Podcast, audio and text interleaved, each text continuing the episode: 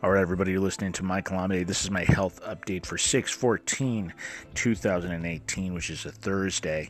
Today, I finished my class. I got up this morning, did some basic stretching, did some meditation, went to class, finished that up, came back home, and uh, eventually went to the gym where I was able to do some cardio and really push it hard.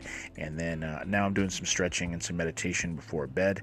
I had some uh, hard boiled eggs and a bunch of vegetables for my meal, as well as a few teaspoons of, or tablespoons, I should say, of peanut butter, just to kind of tide me over throughout the day. That and a bunch of water and a little bit of coffee in the morning is about all I've been doing. And I'm, I'm working at a caloric deficit, but I'm also really managing how I feel and paying attention to all of that.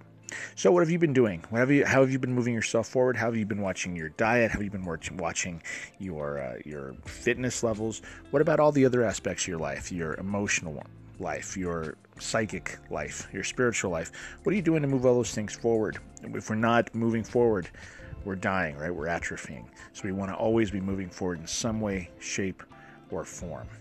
So I'd like to hear about it. If you want to send me a message, you can do it at michaelamide.com or, uh, you know, check out the other podcast too. There's all kinds of other things going on, and I'll be sharing more and more of my fitness journey as it continues. And eventually, I'll start posting some pictures and stuff. I'm also considering doing some uh, YouTube stuff with it.